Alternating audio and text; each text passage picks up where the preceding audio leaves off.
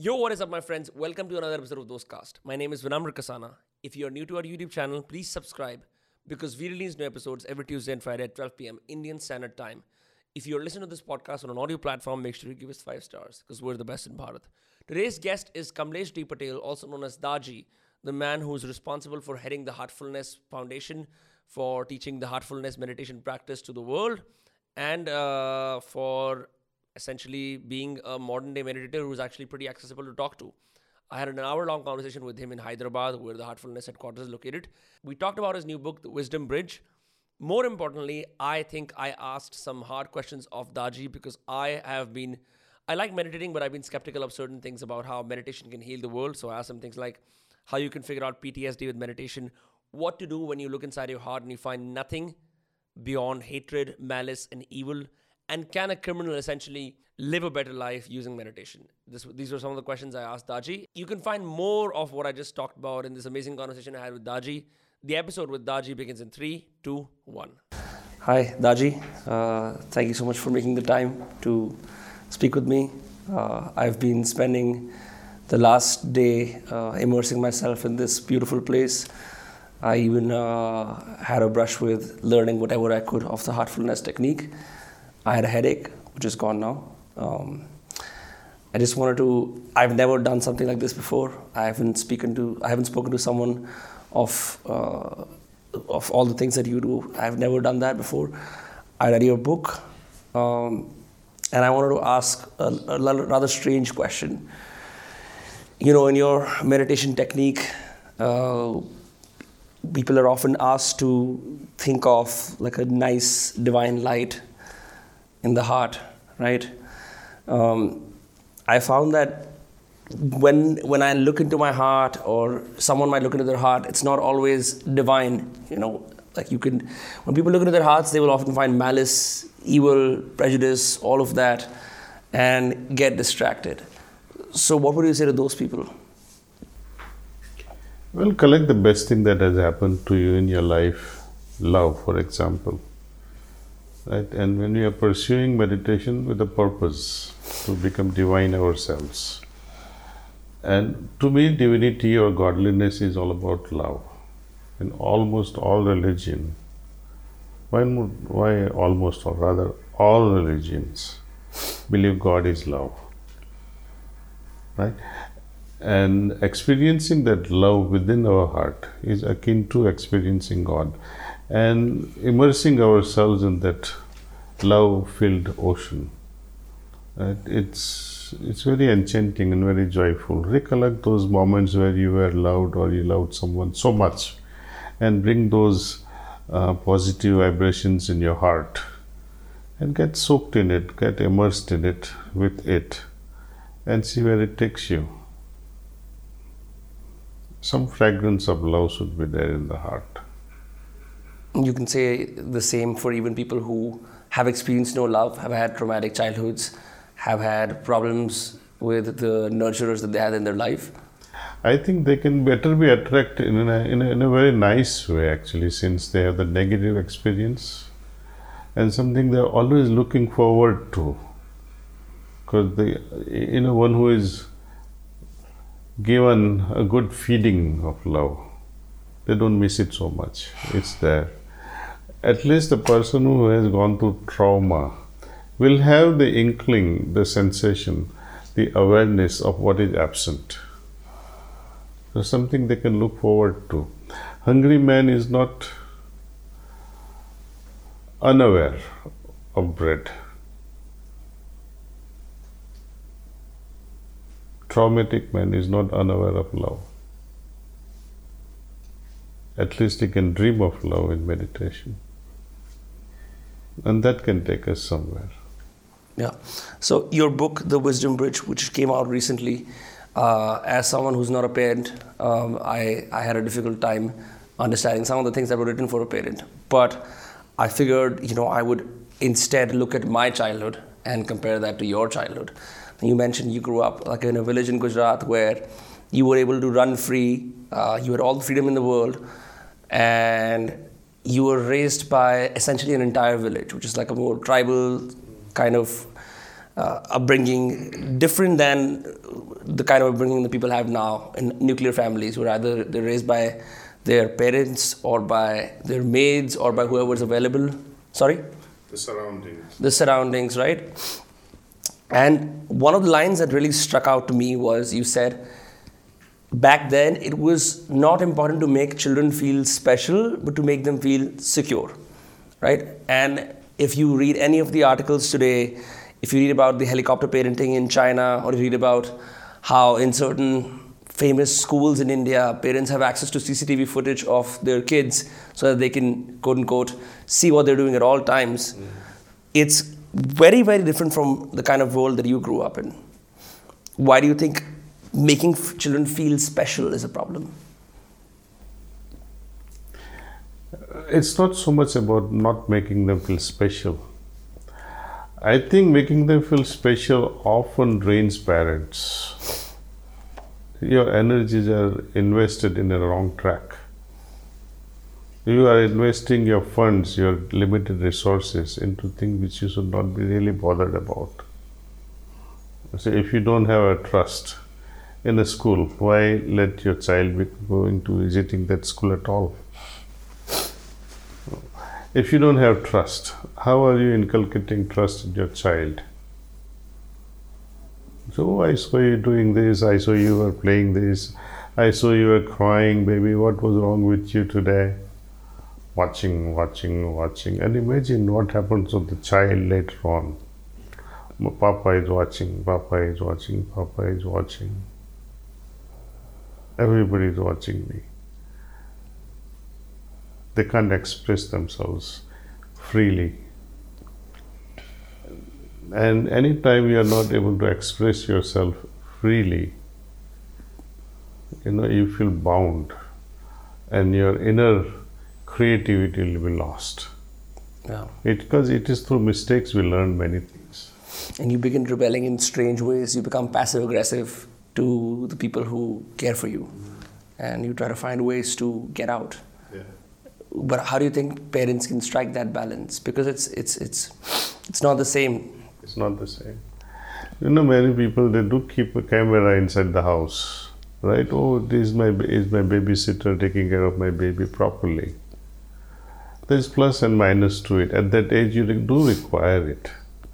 Because you don't know whom you are entrusting your child with in the school, it's a different story. There are many, many children playing around, many teachers looking after them.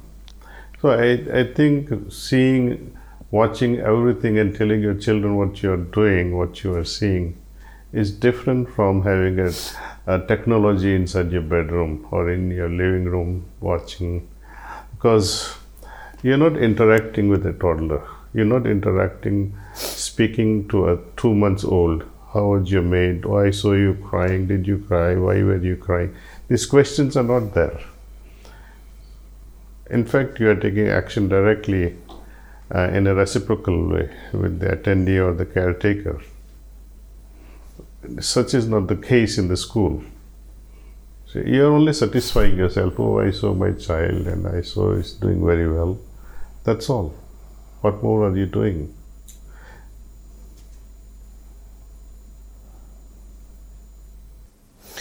I want to take a slightly different tangent from the book because there is there is context that needs to be set. I'm I saw you for the first time last night, and I'm seeing you again today.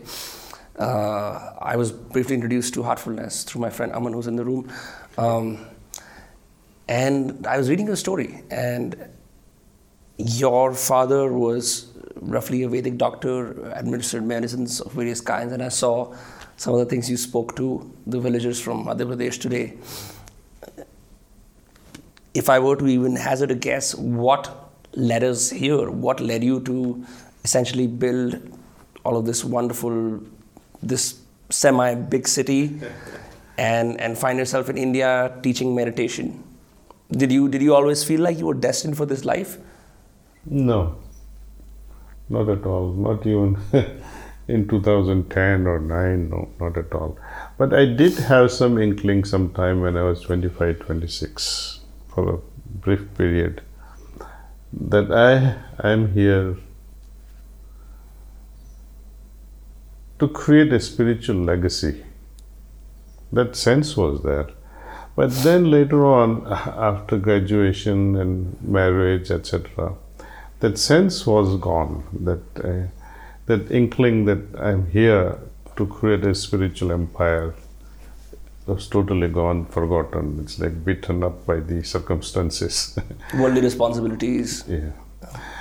And uh, nevertheless, I carried on with my individual spiritual practice uh, in, during college, and then after pharmacy college, went abroad, worked, raised a family, and also, like many trainers in Sahajmarg or Heartfulness Way of System, served uh, whoever came home for meditation sessions. This was in New York. This was in New York, and What uh, part of New York did you stay in?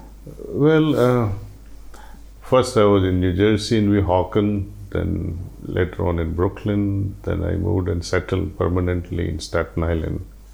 Bought a house there, and I used to commute between Staten Island and New York City for business. Yeah.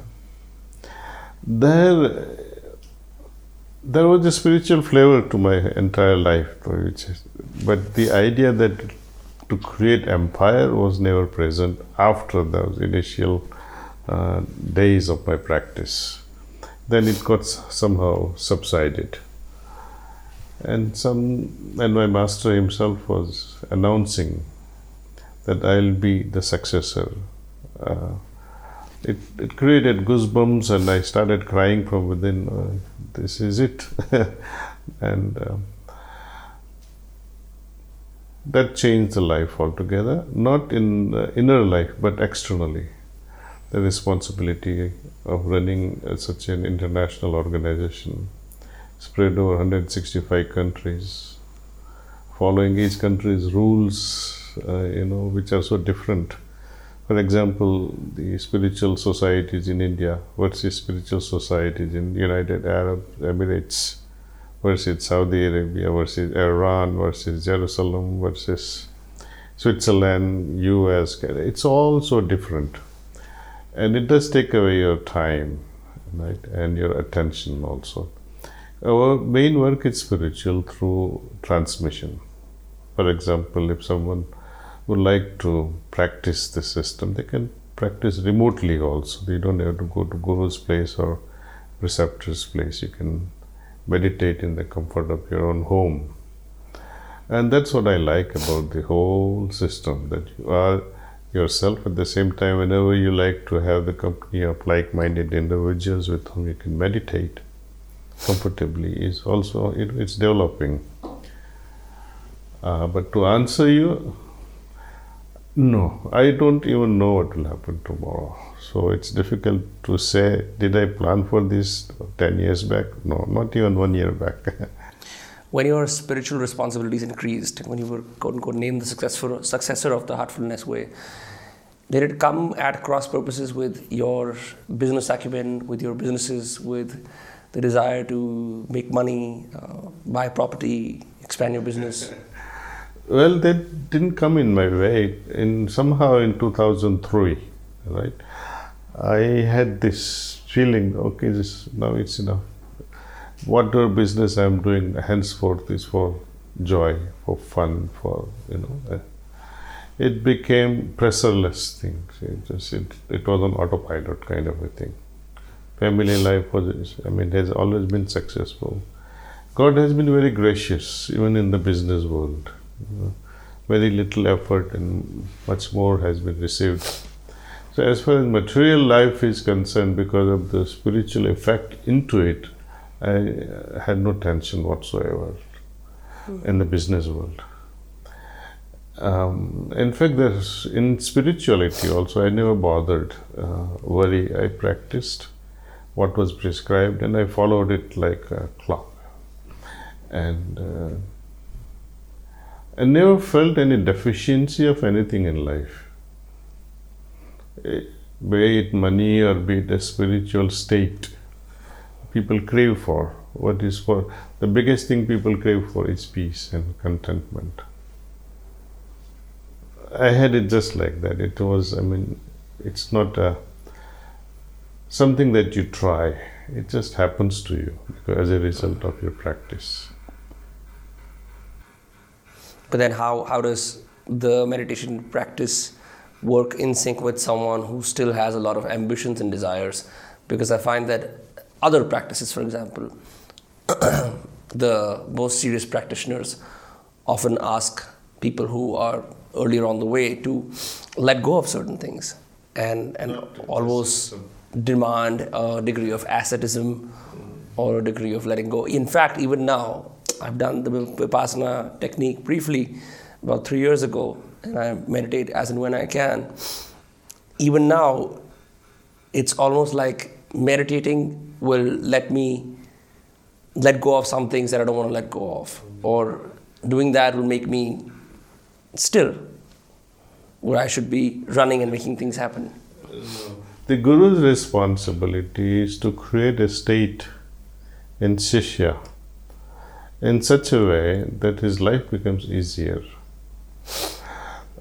Uh, if you have to fly, for example, you don't need to instruct, prop your car, it just happens.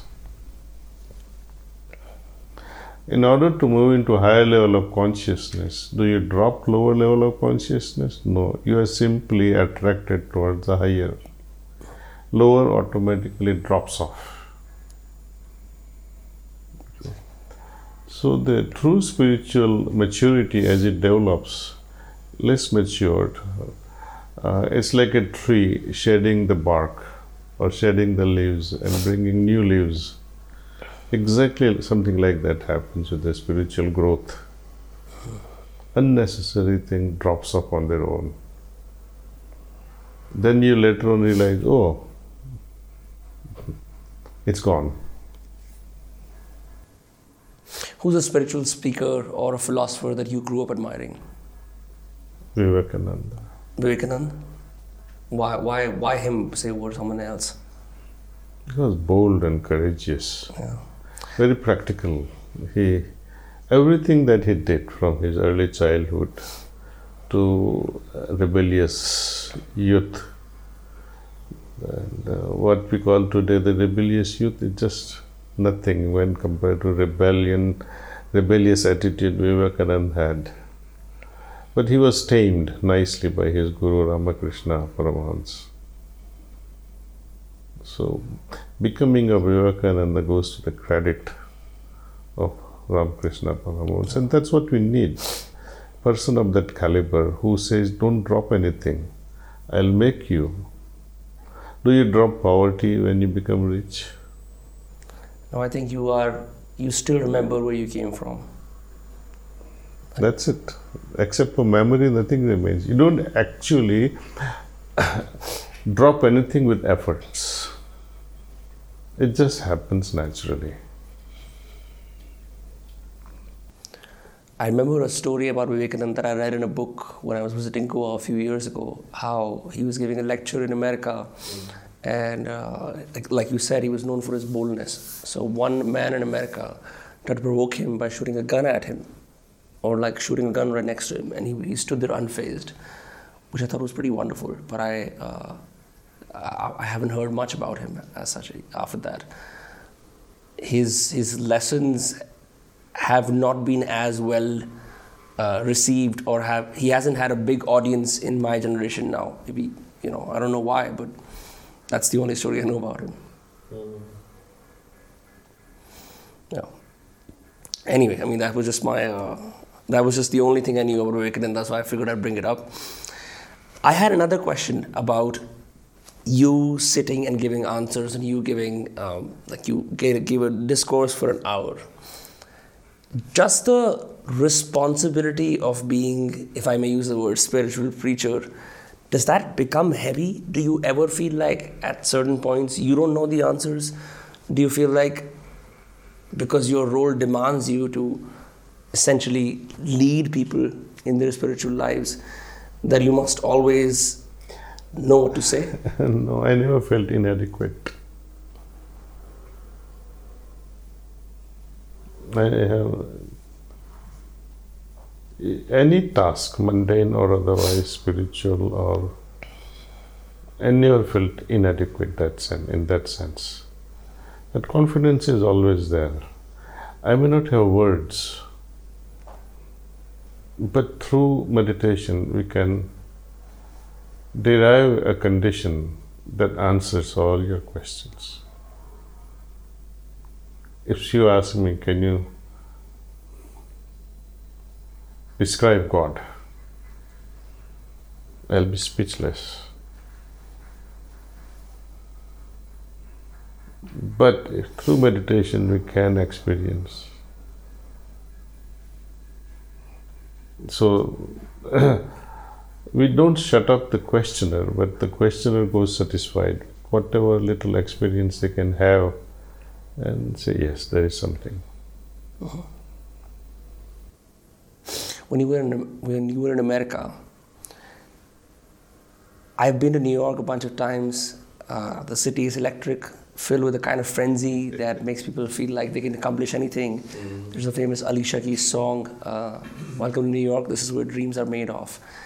Uh, did that somehow help you better as a businessman, or kind of even as a spiritual guru, make you understand what not to do? Because New York is full of insane success and absolute abject poverty and homelessness. Yes. Like, how do you think those years in New York have shaped you? Because it is it is really unique. For example, if I were to use Osho, Osho spent most of his life in India and then went to Oregon and and then came back and he saw America and that that those years in America uh, influenced him later on in his uh, you know in his preachings as well. It strengthened me actually. It strengthened you. Strengthened. Strengthened you. Okay. Because there are a lot of opposites and there are many temptations. I worked for more than a year, passing. I worked in Harlem, for example, and each time I had to pass through 42nd Street, and 42nd Street of 1983 and 84. I mean, you, you can Shootings? no, not shootings. It's all more of a pleasure street. uh, pleasure street. In exactly what I'm saying. Every store was displaying something uh, exquisite, one better than the other. And to pass through and go from Port Authority bus station to Times Square to catch a train, it challenges you. Should I? Should I not? Should I? Should I not? That strengthens you. I think when we are moving in a very conducive environment, some at a certain uh, level of maturity, conducive environment is good. For example, a rich man's son. Right? The wealth can be utilized properly if the child is mature enough. But the same wealth can go against, even though there is so much, it will serve as a downhill uh, devolution of a child. For a conscientious person, having these challenges make them that soul will become stronger.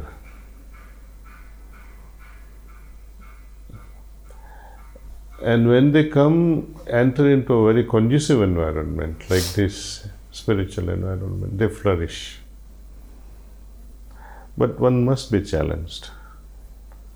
Without challenge, you cannot have moral or mental or physical strength developed. So when We you say challenge, what do you mean? For What example, challenges people y- seek you know, out? we love to go to gym, right? Build muscles and six packs, and Uh, it's a nice thing to do. It goes, you, you are looking after your body, and when we are challenged at a mental level, we develop our mind capacity of the mind. When we are challenged at emotional level, either you become great or you become a slave. Emotions are like that. Either you go into depression or if you surpass it, you become stronger. Spirituality is also like that. Its challenge is always necessary at a moral level, so that if you win, there's such a great pleasure. If you lose, you develop guilt. how can people incorporate this kind of challenge that you describe in their daily lives? Because when I, you were giving the discourse today, I had a hard time sitting still um, after the meditation. I was fidgeting all around. And I figured, you know, if I go home, I'll do five, ten minutes, no more, because I don't want to sit uncomfortably and meditate for so long. Let's start with five minutes. Whatever you can, it's better than nothing. And in fact, it's uh, it's quite an experience. Let us see when you start all this recording. Do this experiment. In future, whenever you begin this recording, all cameraman and the interview interviewer, that is yourself and the people you interview, let them sit for calm, with calm mind, calm heart, closed eyes for two, three minutes. And then take on the work and see what happens. Same thing can be done in corporate meetings. 12 o'clock, the meeting is going to start. It's all right. Everybody is assembled. Close your eyes for two, three minutes and reflect at least on the agenda of the meetings.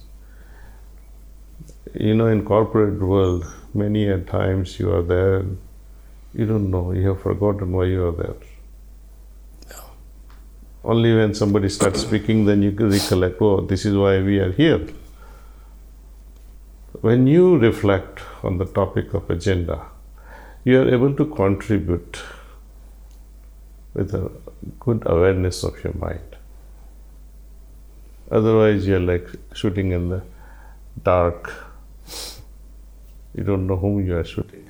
That's actually the daily life of a lot of us in my generation because, uh, say, for some of the other recordings or any other meetings, I remember if the meeting is at 1 p.m. till 12:59, I'm going to be scrolling on my phone, and it's going to be the same for everyone else involved. And maybe it's different for you because you grew up at a time when uh, I'm sure there were temptations of roughly the same magnitude, but in a different way. Now, more than ever, it's harder to focus. And for some of us who actively work in the media space, it almost makes sense to consume so much to understand what is going on so that we can leverage it to our advantage. But at the same time, I don't see that I feel better after doing that. But you know, it's my job. I kind of have to do that. So, how do we cultivate focus among all these temptations and desires? Screens, phones, you know, um, entertainment, all of that. You heard the term hijacking of mind. I have heard of the term hijacking, yeah. Hijacking the heart, hijacking the feelings. That's what screen time does to us. Recently, I had problems my grandchild. is just completed two years in December, uh, on uh, 23rd December. Each time he came in my lap, Dada, I want to see Coco Melon. So we were both hooked on Cocomelons. and then we decided one day, no more Coco Melon. Collectively? Was it you yeah. or was it him who decided that? Mother and myself his mother, and especially more from her side. And uh, two days we had trouble.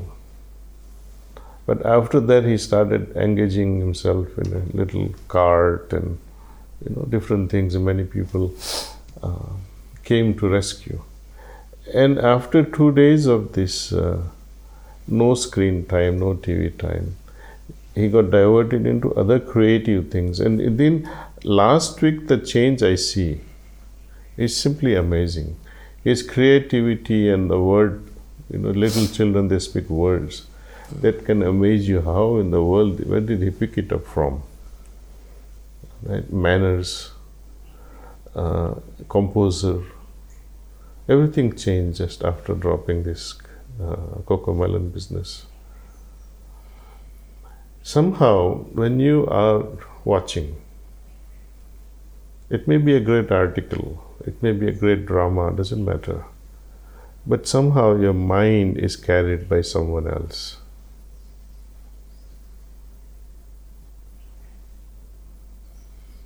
And for that period, your creativity is lost.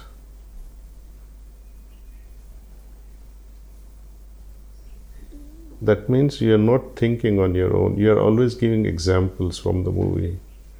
You're sharing stories from the movies, sharing stories from the cartoons, sharing stories from the messages you receive, sharing stories from the news you read.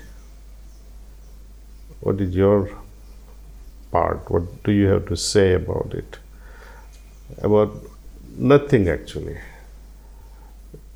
Problem comes when you say, Oh, what do you say about the comments made by so and so? Why am I bothered with it? And you can just have no opinion.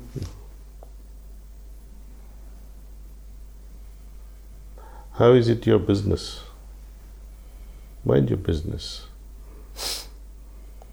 When I'm practicing as a doctor, it's okay to gain so much of knowledge and information let's use it for with a purpose for creativity for enhancing uh, knowledge so that you can serve better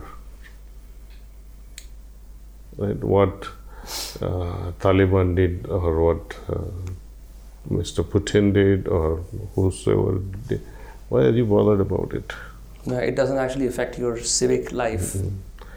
even cricket for example I'm going to irritate a lot of people, perhaps. That's a national pastime. That also hijacks your mind. And the worst is golfers.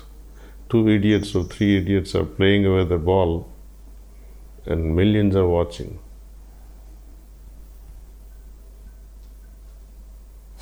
Yeah, but people would argue it's very difficult to just then sit still if you well, immerse yourself in something creative. Play yourself. You know, instead of seeing other golfer playing out, you play golf yourself. Hmm. Play the cricket yourself and see how it flushes your blood, how it exercises your body. It doesn't matter. You may be able to hit six or not. You may not be able to uh, spin a ball, but still play. I'm not against cricket as long as you yourself are playing. Right. It's very different uh, to immerse yourself in one activity than to passively consume someone else doing that. That's where we get hijacked and lose our abilities. Mm-hmm. I want to take a different tangent here. You are actively involved in your grandchildren's life, which is wonderful. Uh, and now in the book, you mentioned that you know in the earlier days there would be a generation gap, but generations generally had a few pastimes that they could do together and bond around. Then you said that now what you have is a generational chasm where it's so wide and the elders or the seniors feel like a lack of confidence to allow kids into their lives and vice versa. When I was reading that, I couldn't help but think I used to be a lot closer to my um, grandmother when I was a kid. Mm. And now I just don't know what to talk about. And I'm sure this is the case for many people. Like the idea of warm, doting grandparents, no matter how warm they are, um, is just going missing now because it seems like, oh, they might just talk about their own fears, they might not understand where I'm coming from, and that chasm deepens.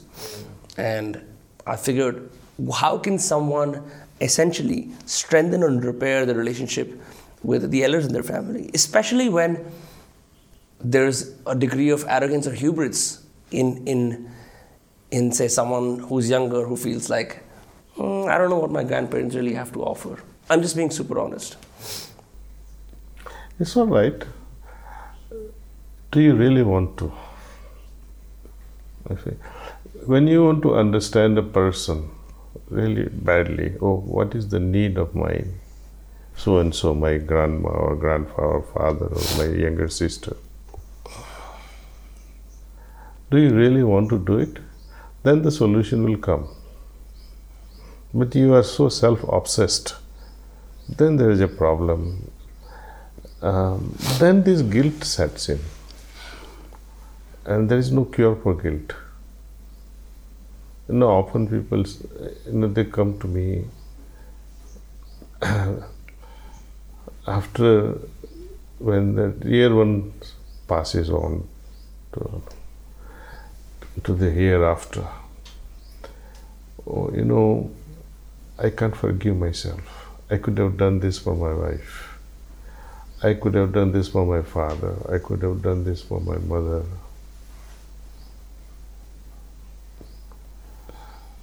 I could have said sorry when there was a time. Now I can't say sorry. Can I convey my sorry to my, you know, my wife? I said, what? How will that serve the purpose? It's too late in the game. so whatsoever we have to do now, we have to realize. Let's do it now. Whenever, whenever we get a chance to serve someone, do it with all your heart.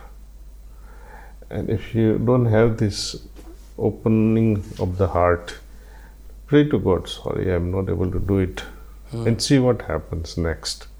How He plays out His own games and creates circumstances like existence, you know, they, it somehow surprises us by the unknown factors it brings together and fulfills our wish. We as uh, youngsters may not realize the need, oh, what do I do with my grandfather, grandmother? I it's okay. But even when, by chance, if you get a feeling in your heart, even for a second, that let me do something, say hello to my grandmother and see the smile, see the happiness, see showers all around. And we have to open her, open them up. Because they also feel, oh, why should I disturb my children, my yeah, grandchildren? They also feel like that. And we remain, un, the, they, we both remain unspoken from both sides. Someone has to take up that challenge and break the ice and say, okay, share us your story. I think one of the reasons why people don't take up responsibility, especially younger people, don't take up responsibility to mend their family unit is because they're afraid of the responsibility that comes with it. Because you can't run away from it either. Yeah, what I mean by that is you do a nice thing for someone and you do a nice thing for your parents and your grandparents and you ritualize ritualize meeting for lunch every week and you don't realize that that compounds sometimes that stands against your detached, free spirit, wandering nature. And as a result, you can just say in the middle, fuck it, I don't want to do it anymore. Mm. And all of that crumbles. On the other hand, um, parents and grandparents do a much better job. And you almost wish you were like them, but you realize, mm, I don't have to. But I always wonder if we as young people did it, we could actually provide a lot more to the family unit than our parents and grandparents because we have youth, energy, and uh, make them feel secure in their lives when, when they start feeling scared or when mortality is near, for example.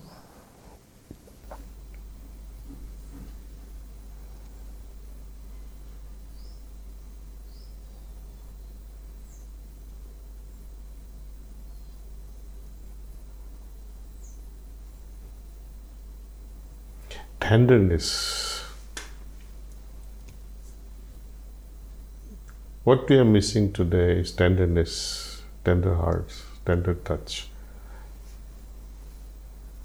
Youth has become very aggressive mentally, physically, emotionally.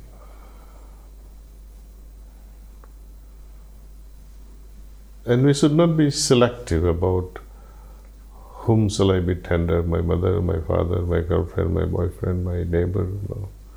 to everything, even to pick up a glass pick it up with a lot of tenderness. Drink it, water with tenderness, softness. But do you not think tenderness is punished harshly in society? That it's almost like there is nothing. There is, there is nothing strong, no stronger force than tenderness. Subtle force. Think of ice and water water melts and breaks the rocks, boulders, little by little, little by little. Time it takes, but it works 100%. Someone can break your heart, it's all right. You are very tender towards her, perhaps. But whose fault it is? When the heart is broken, the heart of a tender person will never be broken because the heart itself is so tender, nothing can break it. Only when it is rocky, it gets broken.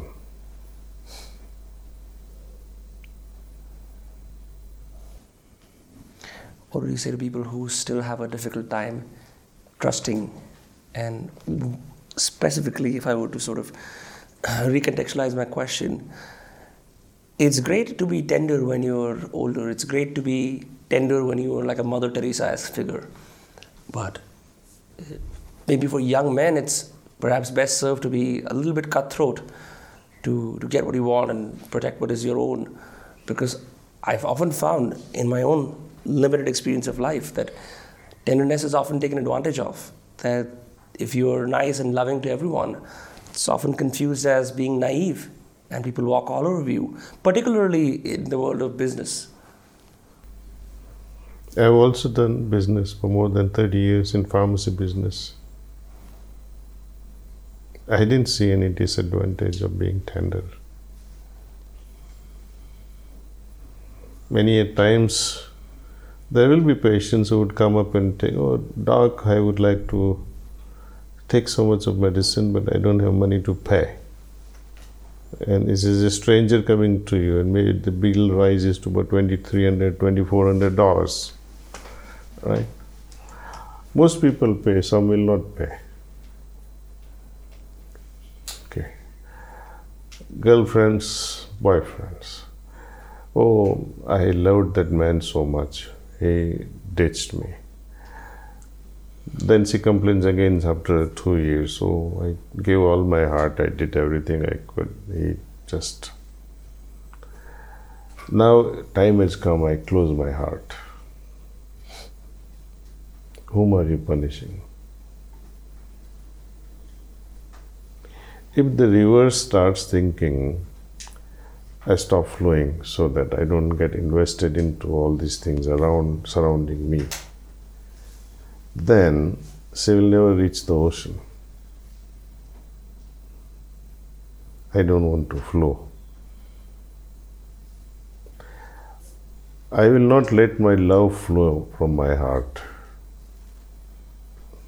People might take advantage of. Then your flow your flow of love will be stagnated. You become hard. The other is not going to suffer. you will suffer. So, trust is not for the sake of others. Trust is, is for the sake of myself. I preserve myself. But how do you reverse a lifetime of jadedness? It's okay. They don't care. People of tender hearts and trusting attitude, they don't worry about it. They are higher on a pedestal. Okay, let it be. Let it be. You are richer.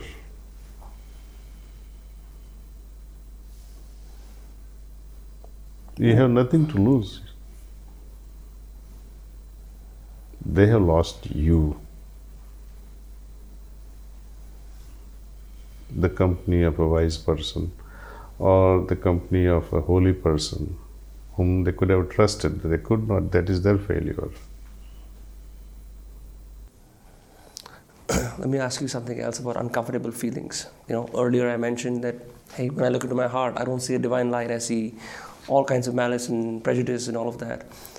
Uh, in, Jungian psychology, for example, Carl Jung talks about how uh, there is a necessity for honoring some of these feelings because they show you a part of you that you often repress to be nice to people so that you can be, keep believing that you're a good person. But then when you look at your quote unquote shadow, you see that you know there is malice and evil and all of that.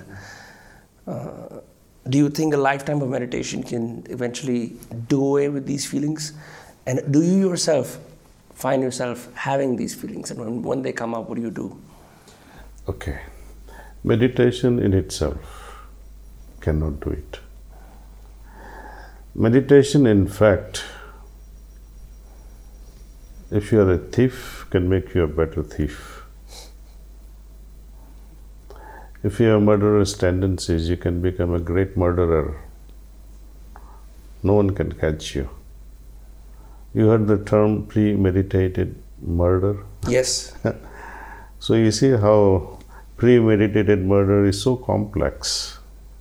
Meditative mind can create a lot of complexities. So only meditation is not going to solve the problem.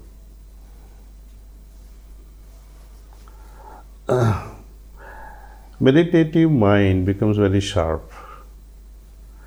Knife, sharp knife, can cut vegetables at the same time if it has knowing tendencies, known in itself, consciousness in life, to do wicked things. You can't stop it either. It depends on the person who handles that knife. One who handles the mind, meditative mind. Should I use this for positive things or the negative things? when I have Porsche 300, 500 horsepower, right? And meditation gives you so much of power, 500 horsepower, great. But what if it is stuck in mud? You can't ride it. Stuck, being stuck in the mud means you are stuck with your intention, bad intentions. You are stuck with bad qualities in you. You have compromised yourself so much that you have created a muddy life inside you, so filthy. A meditative mind, if rightly guided, can clean all these tendencies little by little, little by little, and purify the mind. Pure mind cannot conceive of murder, cannot conceive of hate, cannot conceive of prejudice.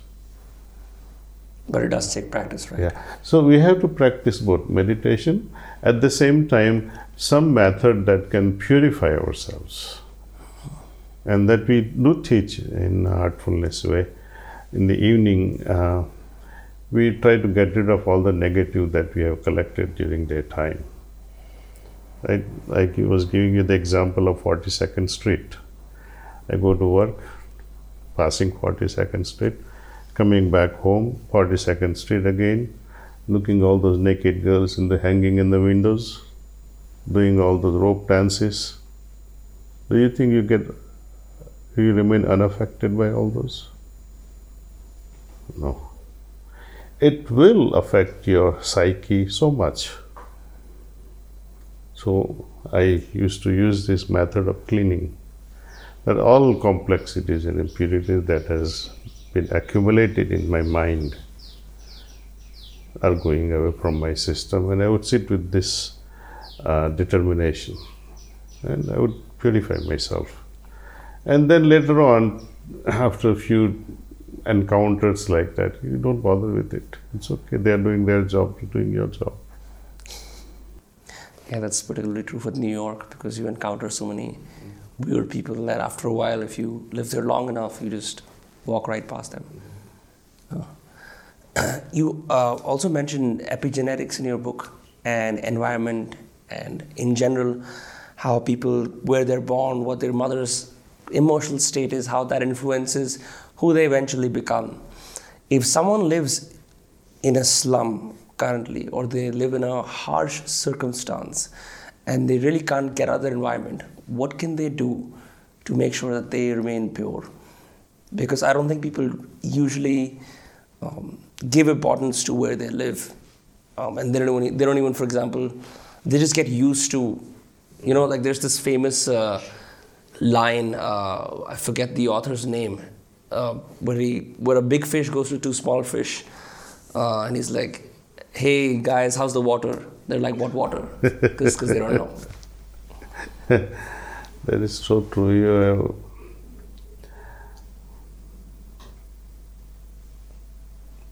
it's a tough, tough situation actually, where you don't know. You have been conditioned by your environment so much you don't know what the other side looks like. And if at all you look at the other side, you look at it with envy, hatred, anger, then there is very little one can do. See? The example that I gave in this book about mothers living in ghettos, the example is from the book Biology of Belief by Dr. Lipton. Bruce Lipton, right? Bruce Lipton, right. And he, he, he did a wonderful study on mothers to, to be, mothers to be, who were living in ghetto, tough neighborhood, a lot of violence, where husband comes home and keeps the gun under his pillow and goes to sleep. Mother is always waiting, you know, mother to be, and uh, the kind of emotions she goes through. Right? And when she is pregnant, and with those thoughts in mind, when he's going to come, how it will be like, and sometimes he gets punched around also. so the sympathetic nervous system is always on the go, always active, and when that happens, the stress hormones are injected, I mean, released into your stream, goes into your bloodstream, and it crosses your placenta barrier and enters the embryo Embryo has nothing to do with the external environment, yet gets affected because of mother's blood system. Now, what happens because of the sympathetic response? The blood circulation will be more in the limbs at the cost of visceral organ. Blood will flow more in the arms and legs. It is diverted from frontal brain right right? Then uh, lungs, spleen, liver, digestive system, uh, your reproductive organs. So, uh, blood, when it is diverted, the other visceral organs they get less of it. So, imagine when such is the case with embryo receiving less blood in the frontal cortex, for example. One example we take. Uh, the less blood supply in the frontal cortex means less development of the frontal brain. So they don't develop a good thinking ability when they mature. It's the biggest problem. Also, because it is moving away from the GI tract, digestive problems also are inherited somehow in there because of the situation in life. The environment thus impacts the fetus inside and changes the biology. Per contrast, you know, children being brought up in a healthier environment, they'll have a very well developed frontal cortex, well adjusted system. And that is also the impact of the environment. It's a tragedy that you know in in slums and ghettos where people children are you know have to grow it's very unfortunate. How to get out of that situation is very very very very difficult the scars will always be there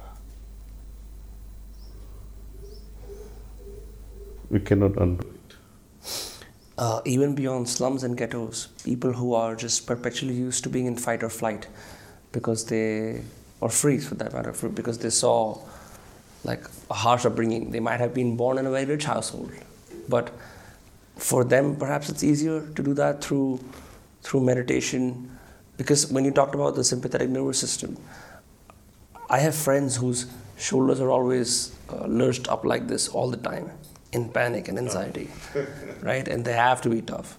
Uh, this is particularly true for like a generation previous than mine, for men who, who they weren't sure where the next meal was coming from, so they had to like, quote unquote, uh, develop their claws, get their fangs out, be tough.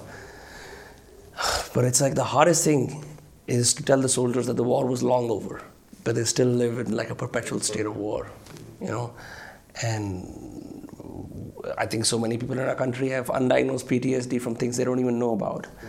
Um, and I have spoken to some people who have that, and they hate meditating because they're reminded. Um, Yes. Mindfulness practices, where you become more and more aware. It works against you. You become more aware of PTSD.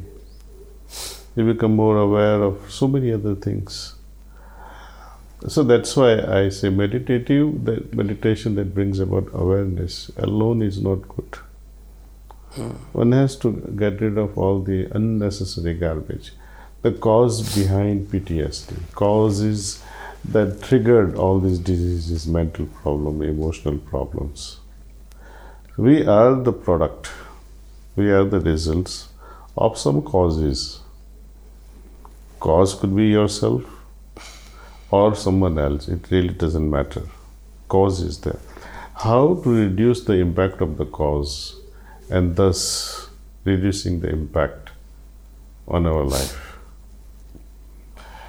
That requires again a combined effort by so many individuals. I, I give you an example from Ramayana, Lord Rama.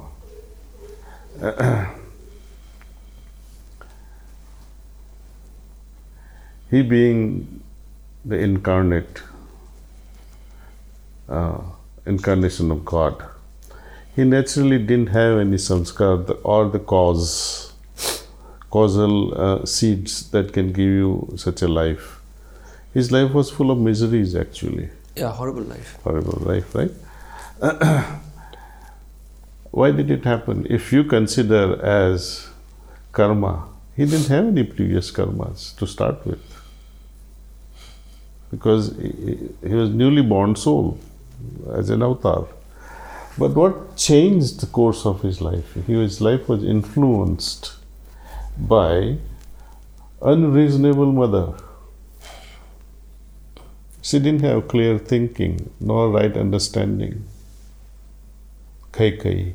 She influenced the life and destroyed entire clan. Father died in the process.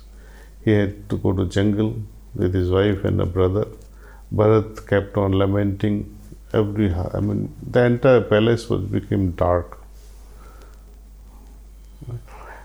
Just by how one person can influence the destiny of so many. So it is not just what is in my action, what is in my karma, but others can also influence my destiny. Yeah. And then just a addition to that, I for some reason uh, when I was young I read this I just saw this book title that said why do good people suffer? And a few people I know were reading it, so I laughed because I was like, "Oh, they think they're good people." know? Um, and there's only a few people I know in my life who've had a hard life and they uh, have lived it honorably nonetheless. I find that people who think that they're good and are nice, the moment something bad happens, they start complaining and start lamenting their destiny. Like, why does it happen to me? I do charity twice a day, you know, so on and so forth. I mean, is that karma for them or? Uh, His expectations run so high. They're expect like why love marriages fail. It's like that only. You see. Your expectations are so high, and when little bit is also not met, you rebel. Oh, God is supposed to do this for me. I am just giving 10 rupees to this fellow, 1000 rupees to this fellow. I threw about 10 grams every day in the temple, my gold, and yet I suffer. Who told you to do all this anyway? You could have fed someone, or you could have stopped fighting with your driver or your maid and made them richer. It is not that the good people suffer and bad people enjoy. Deep down, you have not understood what is suffering and what is enjoyment. Have you seen the life of any of these crooked people? Always on the run. Apparently, apparently they look happy. They have a palace. They have all kinds of stuff available to them. But when they close their eyes before going to sleep, what must be going to their heart? all hell let loose inside their heart.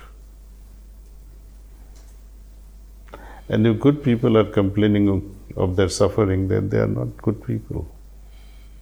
They're greedy people. They want to transact. Oh, I did good things. I must have hundred times return on my punya, on my good karmas. Because you, you, what do you do? You break a nariyal or a coconut in front of the murti and expect a big victory in election, for example. Is this a transaction? Or is this not a transaction?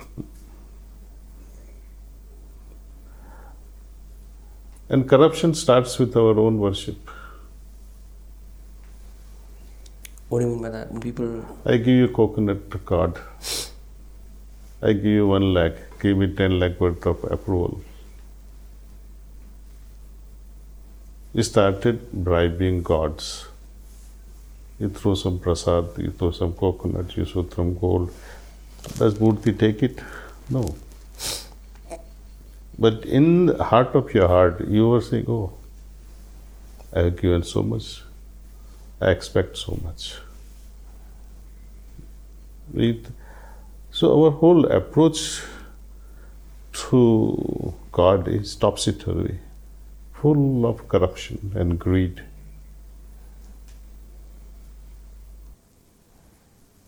Yeah, we don't pray for prayer's sake. We pray for a reward. Yeah.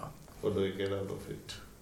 Yeah, you, you seem like you're extremely well read because in the book, for every belief, at least for most of the beliefs that you espouse about parenting or families, there's a study following, Yes. you know. And I was uh, mentioning to a few people early today that usually when you read some a book from someone who is a spiritual uh, leader of some sorts, if I were to say this, they believe that their word alone is enough. And from here, I'm just wondering, what does your reading list typically look like? Are you reading lots of books? Have you read lots of books all your life?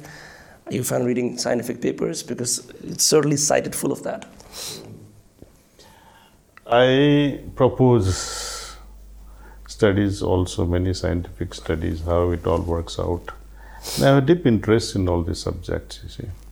Why, for example, when your mother says don't pluck tulsi uh, Uh, after the sunset, tulsi leaves are forbidden to be plucked. Or certain foods like white mooli or white radish are not supposed to be eaten after the noon. there is also a great scientific study about the whole thing because of the when you pluck tulsi, the chemical that is there, active chemical, it isomerizes into another thing, which is not good for your system. Has nothing to do with God. Has nothing to do with papam. But by bringing in religion into it, common person will refrain from plucking it and save himself from side effects of tulsi. So, everything that we try to study and proclaim, we got to have a study. Have I read everything? No. But when we say uh, that malnourishment during pregnancy causes deformities, thousands of articles effect of malnutrition on mothers to be and the fetus. You'll find them. So we have to do a lot of research that way. So uh, not all the papers are because of my previous reading, but the belief that I share, based on that we do the research and then bring it in to I see. question. Are there any top five, six books that you've read recently that that you enjoyed that you would like to share with people?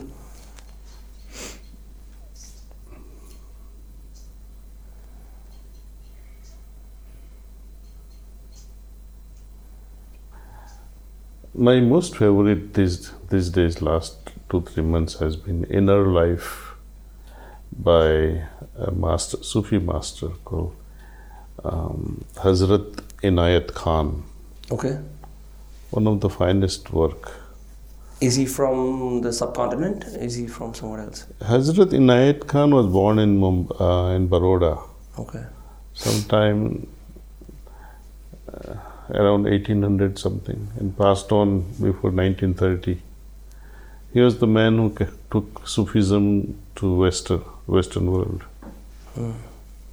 and he, Didn't Sufism come from the West to India? the Sufism was actually born in India, went to Middle East, and then again is making rounds around the globe. I, I actually spoke to a Sufi scholar a few months ago, and she said that it traveled from uh, Syria and Egypt and, and It is true in that sense. Uh, the recordable instances are that that that part of the world. But the the essence of Sufism lies again, like all the religions, have the roots in India. Everything, everything that is finest that is you are seeing in the world has its origin in India. So one book is Hazrat Inayat Khan's Inner Life. What else?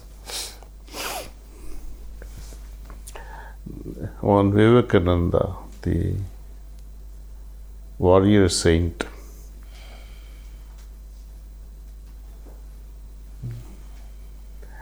Another book I enjoy uh, reading any time, like, is uh, Osho's on mystical life. Have you heard his uh, lectures in Hindi? Uh, now and then, yes. I've always found, at least for me, Osho as a book versus Osho as a speaker in Hindi, just worlds apart.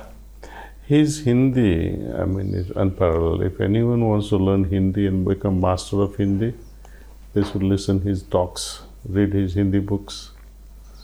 You can really become a Hindi scholar without going to university. Yeah. He was an exceptional personality, misunderstood personality, much ahead of time that he came into this world.